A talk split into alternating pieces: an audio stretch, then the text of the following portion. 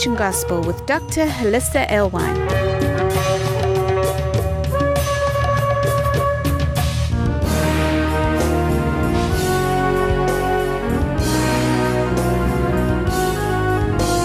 Join us around our Shabbat dining table as we explore the Torah portion. Hey, Shabbat Shalom. Today, I want to look at how the commandments affect us as individuals. When we read a commandment, often we're going to have different reactions to that commandment based on where we are in our lives. It might be, how have we developed as a human being? The way you look at a commandment when you're 6 years old might be much different than the way that you look at the commandment when you're 60 years old. The way that you look at that commandment when you know you're actively breaking it might be different than the way you look at the commandment when you know you're not breaking that one. So there's all sorts of perspectives that will factor into how we read a commandment.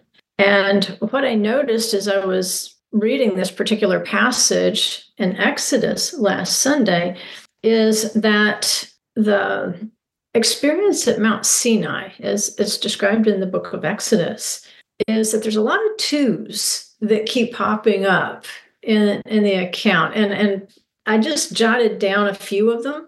You can probably go back into the experience at Mount Sinai and find more than just the ones I jotted down. But in the experience of Mount Sinai and the giving of the Torah and so forth, I noticed that there were two tablets. There were even two sets of two tablets. They had two kinds of affirmations to the commandments when they heard them. I'm thinking of something else, but the two affirmations specifically we will do and we will hear. We will do and we will hear. Just a way of saying we will obey them. But they said, yes, we will obey in two affirmations. We will do, we will hear. There were two kinds of commandments. There were positive commandments, you will do this, and there were negative commandments, you won't do this. The waiting period, if you'll remember, there was, he said, immerse yourselves, wash your clothes, and be ready for the third day. And so there's a little bit of vagueness in the text as to whether it was a 2 or 3 day waiting period. And I think the answer, as we're looking at how the days are calculated, the answer is going to be yes. Was it 2 days? Yes. Was it 3 days? Yes. But by asking that there be a 3 day waiting period or a 3 day preparation period to be ready on the third day, what that does, there's a subtext there that ensures that both the men and the women are able to stand there before the presence and receive the commandments. Women require a little bit of extra time without getting too graphic. We don't want to get too specific with it, at least not in mixed company, but that 3 day waiting period, it ensured that, after the immersion, that women could also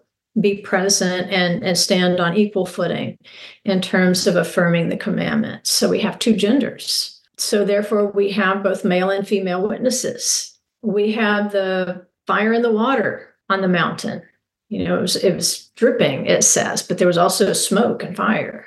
We had two types of tellings. We had the 10 words that were told in the hearing of Israel, all the witnesses. And then we had Moses going up the mountain to get clarification on those 10 words. And we might say he got 603 more as clarifications of the 10 for a total of 613.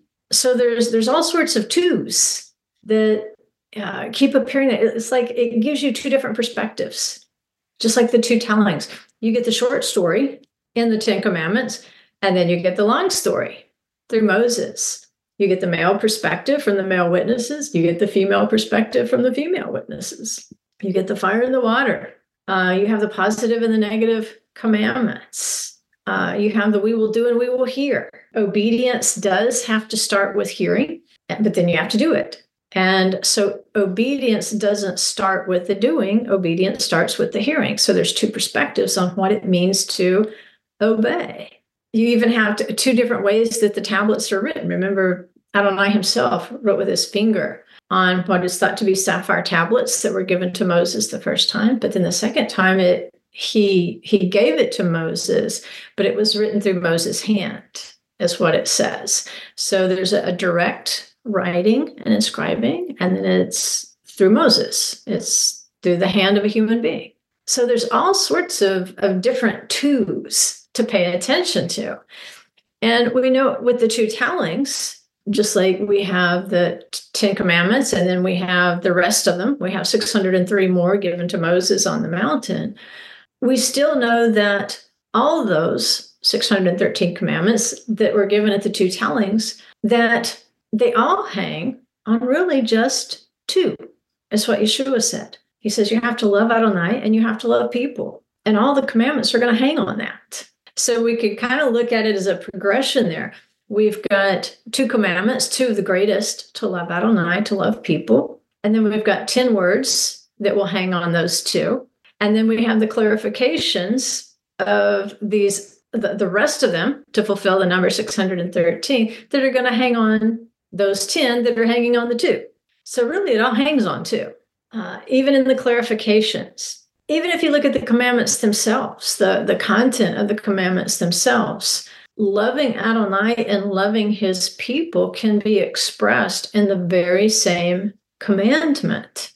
For instance, if you're commanded to bring in the first fruits and the tithes, then you're loving Adonai because you're obeying him, you're doing what he told you to do. But you're also loving the priests, the Levites, the stranger, the alien, the orphan, the widow, all those to whom this would be distributed. And so, yes, when you keep a commandment, you're fulfilling those two requirements of the scripture. You're expressing love to Adonai and you're expressing love to people. Leaving a field, the corners of a field to the poor. You do that because you love Adonai and keep his commandments, just like Yeshua said, if you love me, keep my commandments.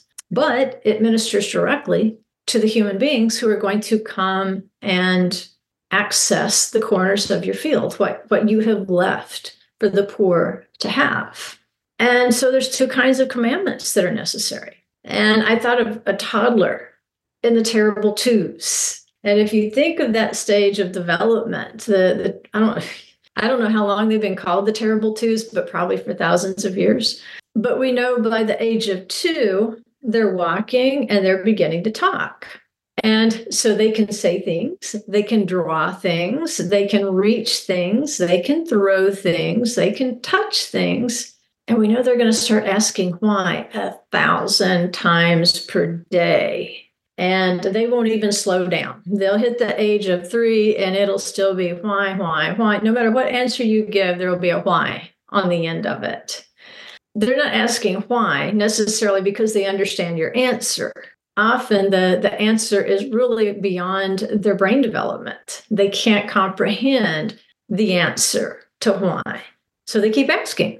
Of course, they're going to keep asking. If they don't understand it, they're going to keep asking why. Maybe eventually you'll drop some information that they can understand. So it's not that you're not answering. It's just that it's beyond their development at that age. And I think often we do the same with the Father in heaven. We keep asking why. We read the Torah. And when we get done reading the Torah portion, we have more whys than we started with. We're why. And you know what? He gives us answers to why, but we're just not catching some of it because it's beyond our development in the word at that spiritual age. And so in the same way, those little terrible twos, they're going to keep asking why, whether you answer them or not. And often they're just playing with the language. They learn certain words. They learn that certain words get a reaction. Certain words have power. And why is one of those go-to words. It definitely, because when you ask why, you get a reaction out of someone. You get a response. And if you need attention at that point or entertainment, then, of course, you're going to ask why. Now, some words are also powerful, like no. Once they grab onto no, they sense the power of that word because they can sense it when the no is being directed at them. And they think, hey, I'll try this word out. There's a lot of power in this word. When you say no, people listen. And so they'll go through phases where they'll start telling everybody no.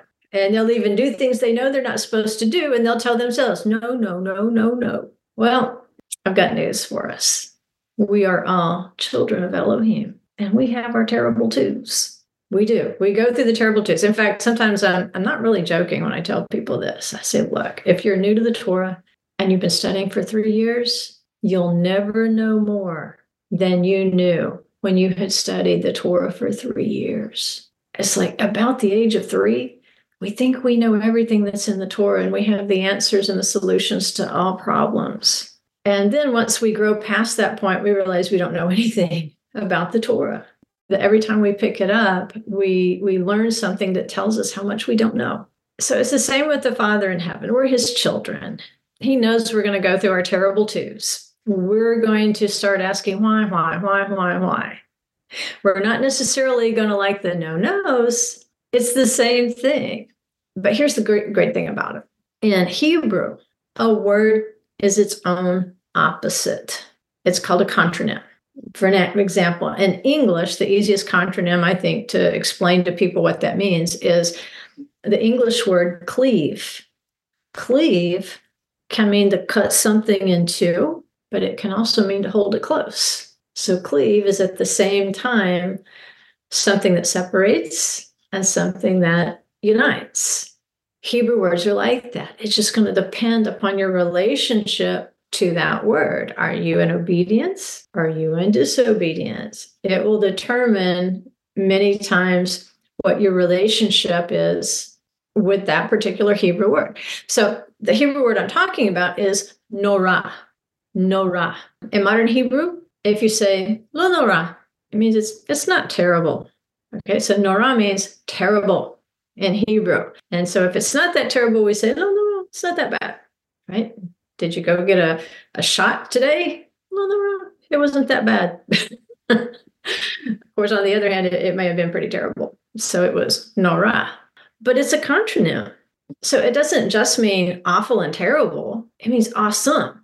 Like, wow, that was awesome.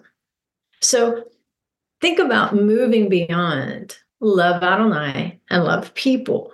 These are the basics. And these really, it's like, if you think of loving Adonai and loving people, just saying those words, it's not measurable.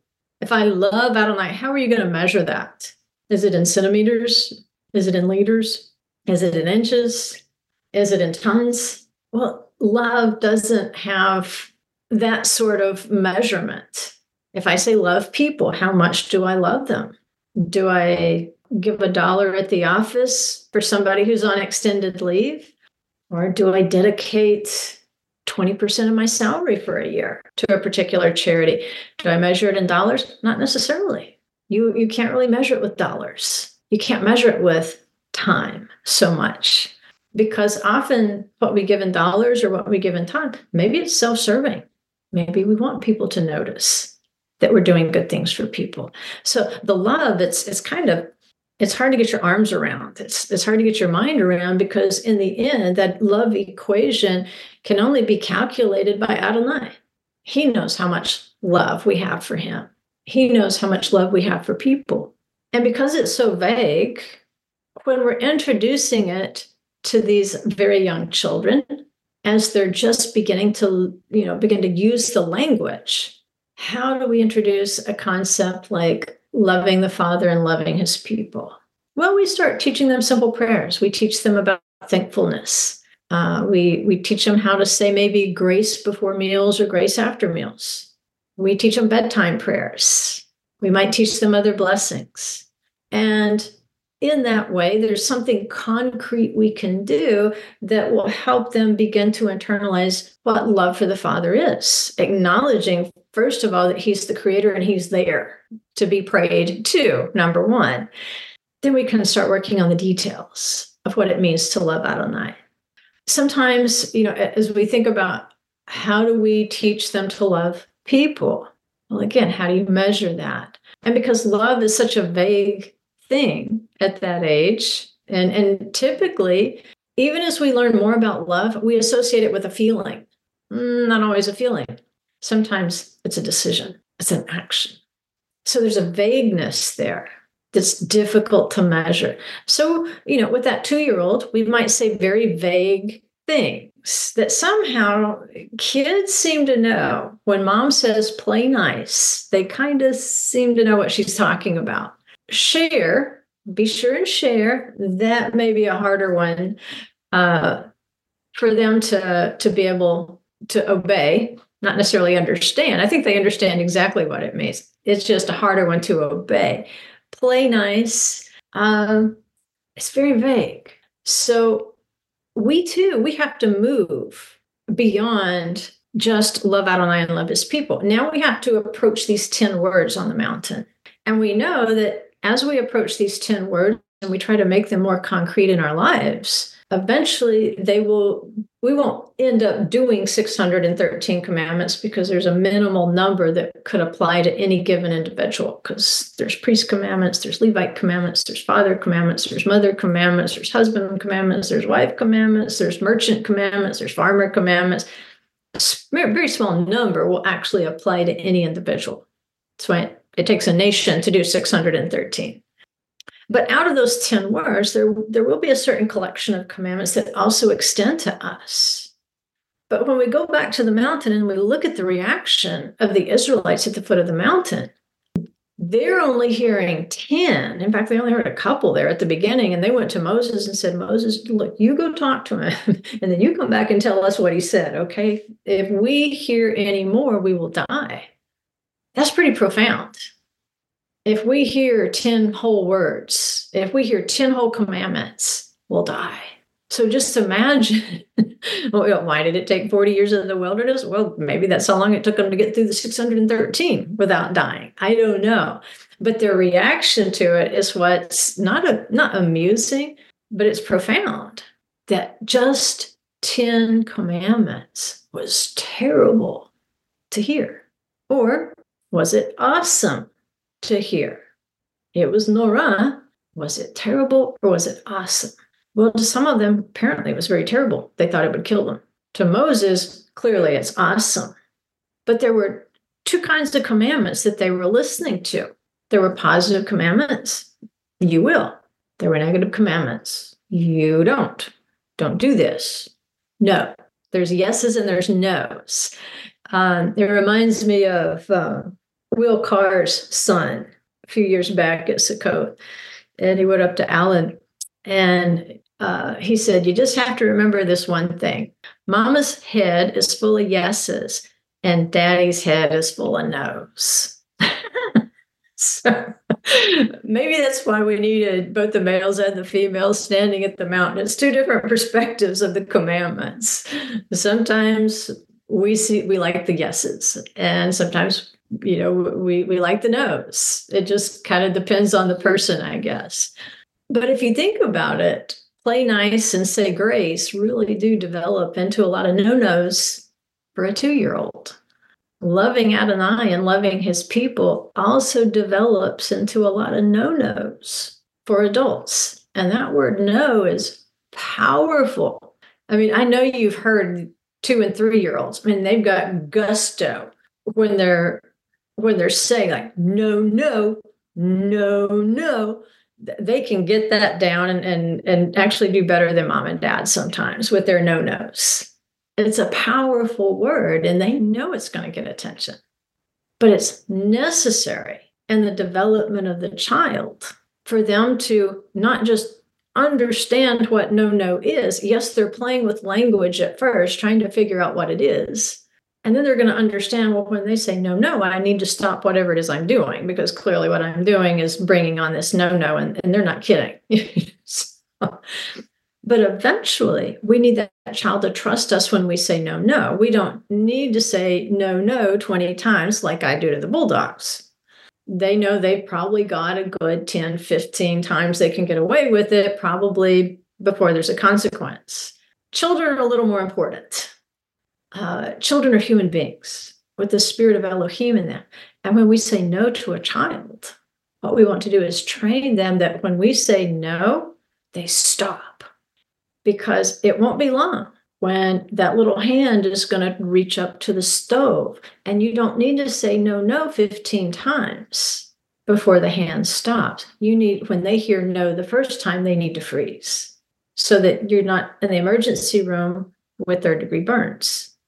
If they start chasing their ball into the street without looking, which even grown-ups do that sometimes, when we say no, we need them to immediately stop so that they don't get run over.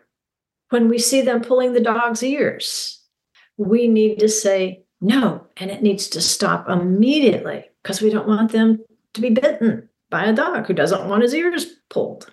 There's so many things in life where when we hear no, we need to stop immediately. Stop now. Look around. And if the no was unnecessary, we can resume what we were doing. But if it was necessary, it might have saved our life. And that's what we see in the commandments. These are the tree of life. These are the words of life.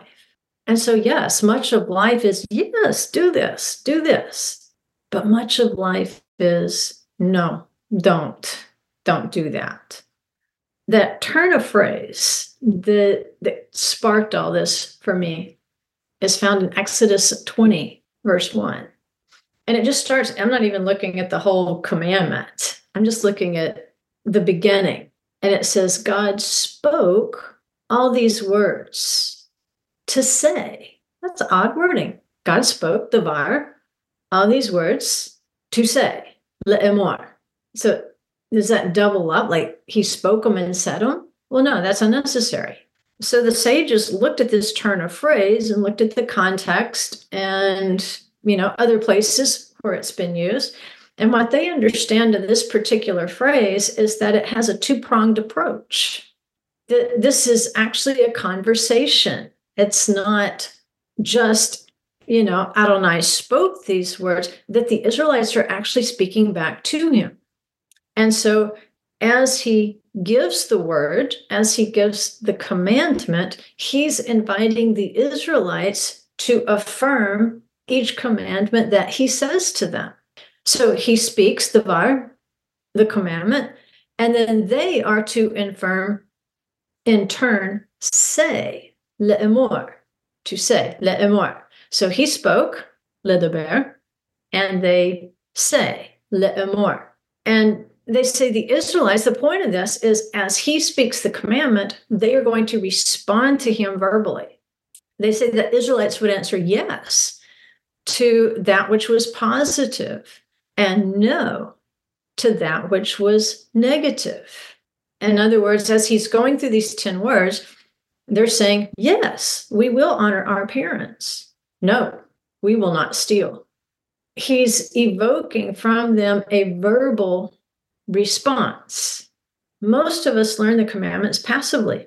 We're reading our Bibles and we read the commandments and we think about it. We contemplate it. Maybe we'll read a commentary like this commentary on Rashi to Exodus 20, verse 1. But this is a very passive way of learning. But in this way of learning, if we understand what's happening, the father's having a conversation with the child and he's asking the child, repeat back to me what I said. And I've done that before when I used to teach high school. And when you're giving instructions, especially for homework or for assignments, you want to make sure the child understands exactly what it is so he won't do the wrong page, won't do the wrong worksheet. We don't want that child to invest the time doing the wrong thing. Well, the Father in heaven has the same approach. I don't want you to invest your time doing the wrong thing. So repeat back to me what I said. Parents do it with their children all the time. Okay, here's what I want you to do. Now repeat back to me what I just said. That's an important part of the teaching process. And it's not just so we can catch them later when they didn't do what we say. It's so we are sure they understood exactly what was expected of them. And it plants those seeds more deeply because verbally, when you answer someone, there's little bit different part of your brain that's activated. You're getting double. It's not just passive listening. Now it becomes active. I'm saying it back to you. Now I'm investing in the conversation. So they had the opportunity when they said the commandments back, when they affirmed them, they could experience the awesomeness of the yeses. And they could sense the terribleness of his nose because his presence is right there on the mountain. We need both. We have to affirm both of these, both the positives and the negatives, because it preserves our lives. It keeps us from running into oncoming traffic. It keeps us from burning our hands. It keeps us from pulling the dog's ears. And he's giving us the instructions for life, both in this world and the world to come. And that gives us an opportunity to be awesome, both in the yeses and terrible in the nos. What do I mean by that? You need to be totally awesome doing a positive commandment. And you need to have the mind of Messiah, of just how terrible the no's are. Imagine how Yeshua feels about stealing. Imagine how Yeshua feels about coveting. Imagine how Yeshua feels about these no's, and take on the fervor of that 2-year-old learning no. Attach the same fervor to the no's as somebody in their terrible 2s or 3s. So there's positive commandments. They're awesome, right? But what about the no's? Those can be just as important because, again, they're there to preserve your life. So be excited about the no commandments. Imagine if we were that enthusiastic about the no's as a 2-year-old, because, number one, they don't understand them. They don't really get everything about, they just love the power of the word no. Okay, take that same power, that same thrill of saying no, and just attach it to that negative commandment. No, I won't steal. No, I won't covet. No, I won't swear falsely. Oh, no, I won't worship an idol. You see what a great training method that is? When we're going through the terrible 2s of the 10 commandments, if we can take the power of yes and the power of no into obedience, then I think it really does build a foundation for receiving the remaining commandments. The training in the full 613 that Moses is going to come instruct them in when he returns. Now, it's a great idea, but what do we know about 2-year-olds? They need lots of reinforcement. You can't turn your back for a minute. They're going to draw all over your walls with permanent markers. A lot of bad things can happen, right? A lot of property damage can happen if you turn your back just for a minute. So we know there's lots of reteaching and remediation in the terrible 2s and the 3s and the 4s. But we're no different. Even as grown human beings, sometimes we don't remember the no's very well. Not this no's, the no's, don't do that. And just like kids, we don't like to hear no. Now, it's fine if it applies to somebody else. If a no-no is being applied to someone else, then we want to make sure that they're observing that no-no. But when the no-no applies to us, we're not that enthusiastic about it. I've even heard parents say they don't like to discipline their children in church or in a congregation because they don't want them to hate going there. Now, they will complain about other people's kids, but sometimes parents, they don't want to say or enforce the no's on children. And I know when I taught high school, you know, we always got the parent-teacher conferences and what was that called? Open house or something, where the parents would come by. There weren't very many parents that would come by. By the time they get to high school, I don't know if they didn't care, just thought it was, you know, past helping. But I always appreciated when the parents would come by. But often I would notice that, especially if the child was with them, they didn't act the same around their parents as they did in class. They might be very well behaved in the classroom, but then I would hear them being real smart-alecky to their parents, which bothered me, which I've always heard that kids act better away from their parents than they do with their parents, and we want to hope that's the case. But nevertheless, honor your father and mother. But in those conversations with parents, I would hear them say, well, I don't want to discipline my children excessively because I don't want to break their spirit. I don't want to make them hate school. You know what? It's got a tune and you can dance to it, but it's empty. Because what I was really hearing is they needed their teenagers to like them, And so they couldn't bring themselves to say the no's and enforce them. Somehow their own self-esteem was more valuable than that child. And they're still children at teenager. I know they think they know everything in the world. They're still children. Their brains are still developing. Their ability to predict consequences is still developing. And somehow that parent's self-esteem, I want my child to like me, was more important than teaching that child to respect the boundaries in these smaller things so that later they would respect them in the bigger things as adults. Because see, when a teacher sends you to the principal's office, there's a consequence for that. But maybe if a policeman pulls you over on the side of the road for speeding, if he suspects, you know, that there's some sort of impairment, how you react to that policeman might be a much different thing than the way the principal might talk to a 15-year-old. So if they can learn to respect the principal and the teacher at 15, it might save their lives at 21. It's little by little, we train them. And there's really no danger you're going to break their spirit. Okay, we're not talking about wild horses here. What's happening is you're training the soul. Without the spirit, the child would be dead anyway. It's the spirit of Elohim in them. So if we're talking about the Holy Spirit, you can't break that. And, you know, the child is alive. What you're talking about is the soul of the child. There is no such thing as a free spirit, but there is such a thing as a free soul that has been undisciplined. Yeshua came to save our souls, because our souls are rowdy. It's our life force. It's called the nefesh in Hebrew. And remember, it consists of I think, I feel, I want. I think, I feel, I want. If you discipline, I think, I feel, I want, it is not going to break your spirit. It's not going to kill you. You're only going to feel like you're being killed. But that's just the soul masquerading as the spirit. It always does. But the Holy Scripture, and we know that the Torah is spiritual. That's what Paul wrote to the Romans. The spirit can train the soul. So the scripture, the words, the commandments train the thinking, feeling, and the wanting of human beings, whether they're in their terrible 2s or their terrible 70s. We're born in need of nurturing. We're born in need of training. The soul needs to be trained. It needs to be disciplined. And sometimes the training's uncomfortable. When the training is uncomfortable, the soul will tell us, you're dying. And what does the proverb say? You're not going to kill your son if you discipline him.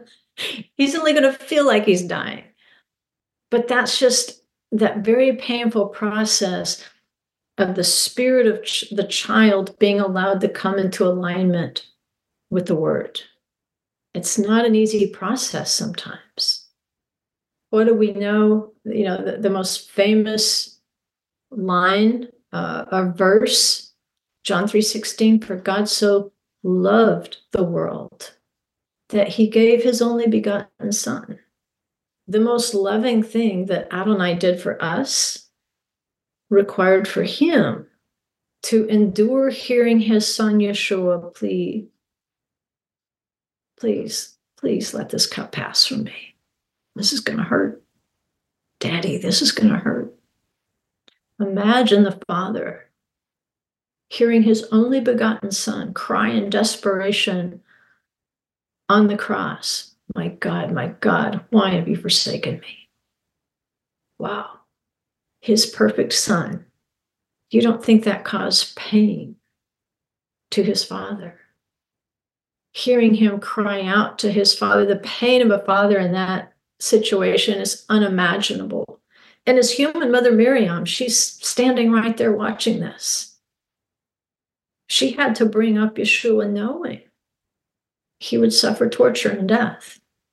What love of the Father and the Mother toward the Son. And, you know, they weren't afraid he wouldn't enjoy being the Messiah in the millennium if he endured our tribulation on the cross. Yeshua endured the discipline on our behalf on this earth. The pain of our souls was laid on him. And he doesn't hate us. He loves us. He doesn't hate churches and synagogues. He loves us. Look how much he loved us. Look how much the Father loved us. He put his son through that because of love. Sparing a child discomfort is no demonstration of love. It can be. But that's not how you quantify that. Remember, love, it's slippery. What does it mean? How do you measure it? Sometimes love requires us to discipline children in the same way that love required the Father to discipline Yeshua on our behalf. That had to have been painful. And so, yes, all of us have trouble remembering to do our yeses and our nos. We forget our training sometimes. And as we watch, especially the younger children beginning to internalize some of the easier commandments, even some of the more difficult ones that grown-ups have trouble with. I've seen children defend kosher eating with way more tenacity and vigor than I've ever heard grown-ups. Children, they can awe us. It can be awesome when they embrace a commandment, when they embrace the word. And you know what? It can feel pretty terrible when they forget, when they disappoint us. It's part of the growth. It's just part of the process we go through. It's the same process the Father goes through with us. And you know what? In spite of their failures, Adonai guided Israel through their terrible and awesome twos. He led them through the tweens. He led them through the teens. He led them 40 years until they were ready to cross the Jordan River. The same way our children, they're going to need correction between today and the promised land. This is something you can write down. I don't know if anybody's ever said it before. If they have, I think it was a great statement, but it's just something that came to me yesterday. So this is something to write down. Children do not hate because they are disciplined. They hate the discipline. Children do not hate because they are disciplined.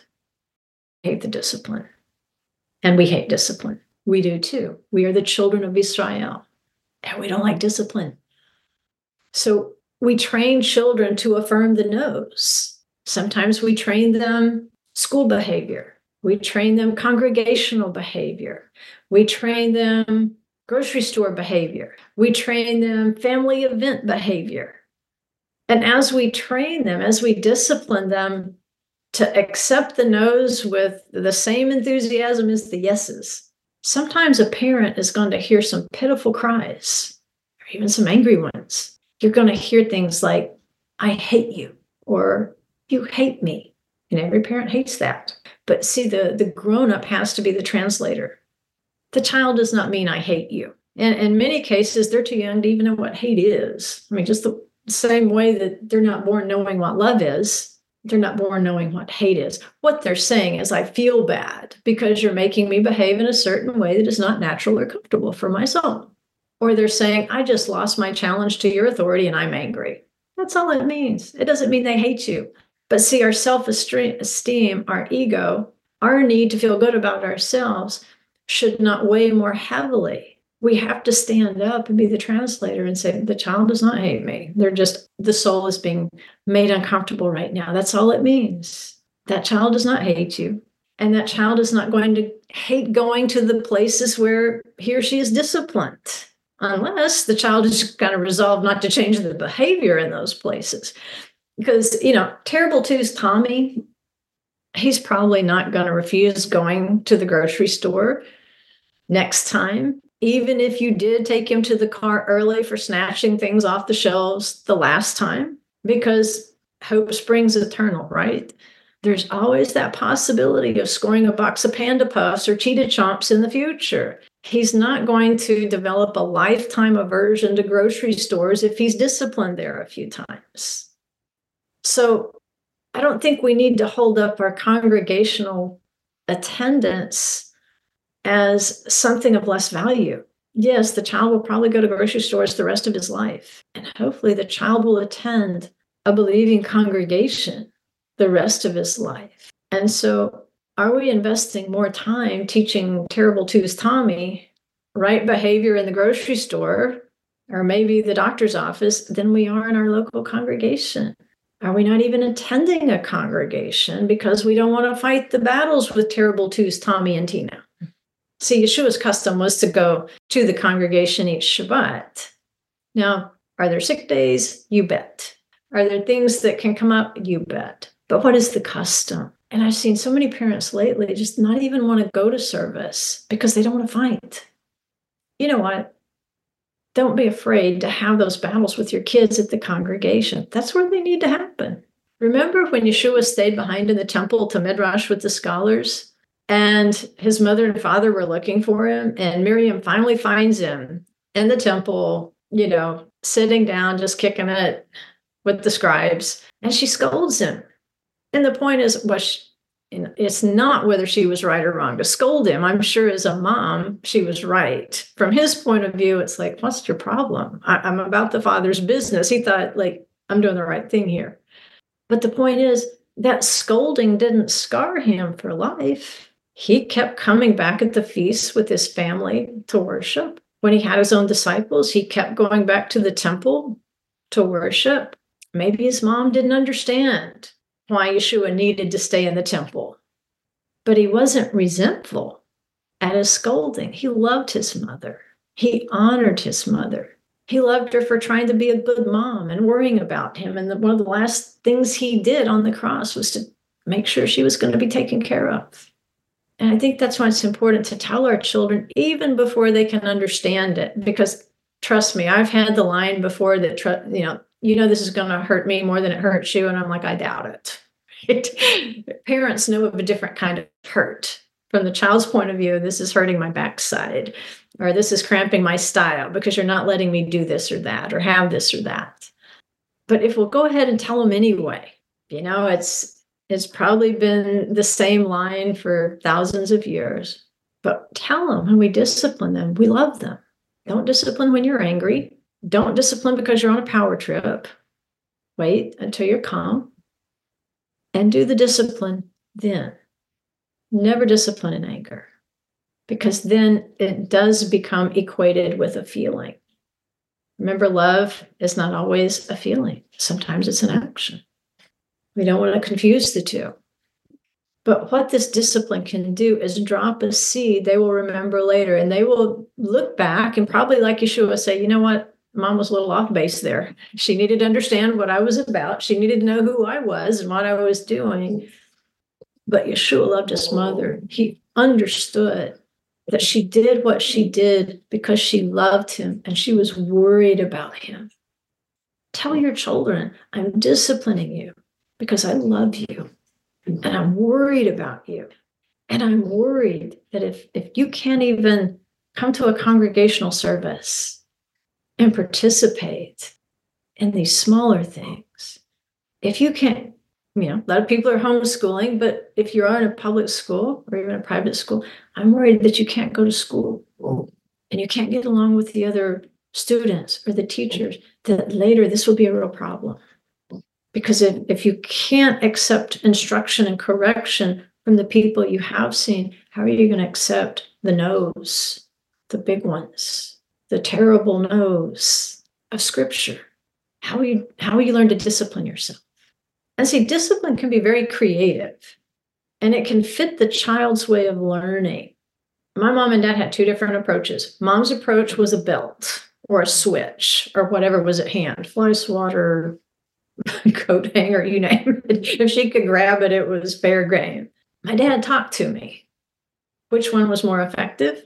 Talking to me. If you could help me understand it, I'd make a deal. And he finally got her to understand that. He was quite a bit older than she was. He was actually old enough to be my grandpa. So he had a lot more wisdom and experience. And he knew you have to look at the individual child and say, what makes them tick? You find out what makes that child tick. I said, train up a child in the way he should go. Find out what the personality is. Find out what they respond to. Find out where their sense of justice is. And appeal to that. Sometimes because I said so has to suffice. But it's not the answer to every why. They need to learn that, nope, so they won't run into the street. Nope, so the dog won't bite them. But as they get older, remember, now they can understand some of the whys. Explain the whys. And start explaining even before you think they can process it. They'll surprise you. I remember there was an age I reached. I mean, we didn't have a lot of anything like kids' church or anything like that growing up. I had to sit there and listen to the preacher preach. And Mom would say, I know you don't understand much of what he's saying, but you're going to sit there and be respectful. And as it turned out, I understood way more than she thought I did. Because just sitting there, there's nothing else to do. There's nothing else to distract you. All you can do is sit there and listen. And when there's nothing else you can do, it actually improves what you can listen to and understand. You start to absorb that language of the word. And so she didn't realize it, but she was planting seeds even before she thought she was. She just thought it was a matter of like self-discipline. You can sit here for 30 minutes or you can sit here for 45 minutes. And act like you're somebody. You're not going to squirm in the seat. You're not going to turn around. You're not going to draw. You're not going to, which, you know, a lot of that's age appropriate. But at a certain age, she says, this is what you're going to do. And I appreciate that now. I didn't then. I thought I was dying then to sit still for 30 or 45 minutes without drawing. Wow. But I appreciate it now because the things she taught me, the discipline she taught me back then, it might seem to have not one thing to do with a commandment. To just like child behavior. But in the end, it did have something to do with the commandment. It taught me to honor her, taught me how to listen. We will do and we will hear. I learned to hear her. I learned to obey her. And then, because there wasn't anything else to do, I learned to hear the word as the preacher preached it. Double barrel. Sometimes it's because I said so, because the child is not ready to hear why. They can't process why. Explain if you can. There's certain commandments that Adonai is going to give us that have no rational explanation of why. Some of them are perfectly logical. We know why you shouldn't steal because somebody's going to smack you upside the head. Some things like kosher eating, where's the logic in it? And I've heard people do crazy acrobatics trying to figure out why it was okay to not eat kosher now. Like, well, back then they didn't have refrigerators. No, it's just because he said so. And in time, he'll explain why. In time, we're going to accept both of them. We're going to accept the I said so's, and we're going to accept the ones that we just, man, it's awesome how we can get down in there and understand the value of that word, the awesomeness of the yes. But until we understand the no's, thunder the no's. No, I will not. And if somebody says why, I'm like, because he said so. I don't really understand yet. But you know what will happen? He'll start to explain it to you.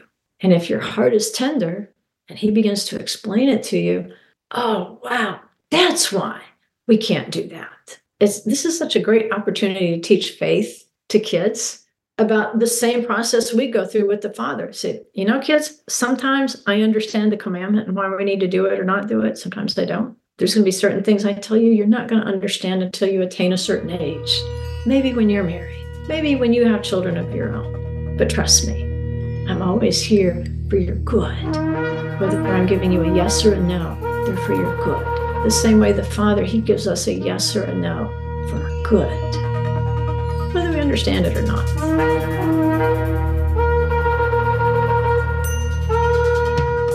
Thank you for exploring the Torah portion with us.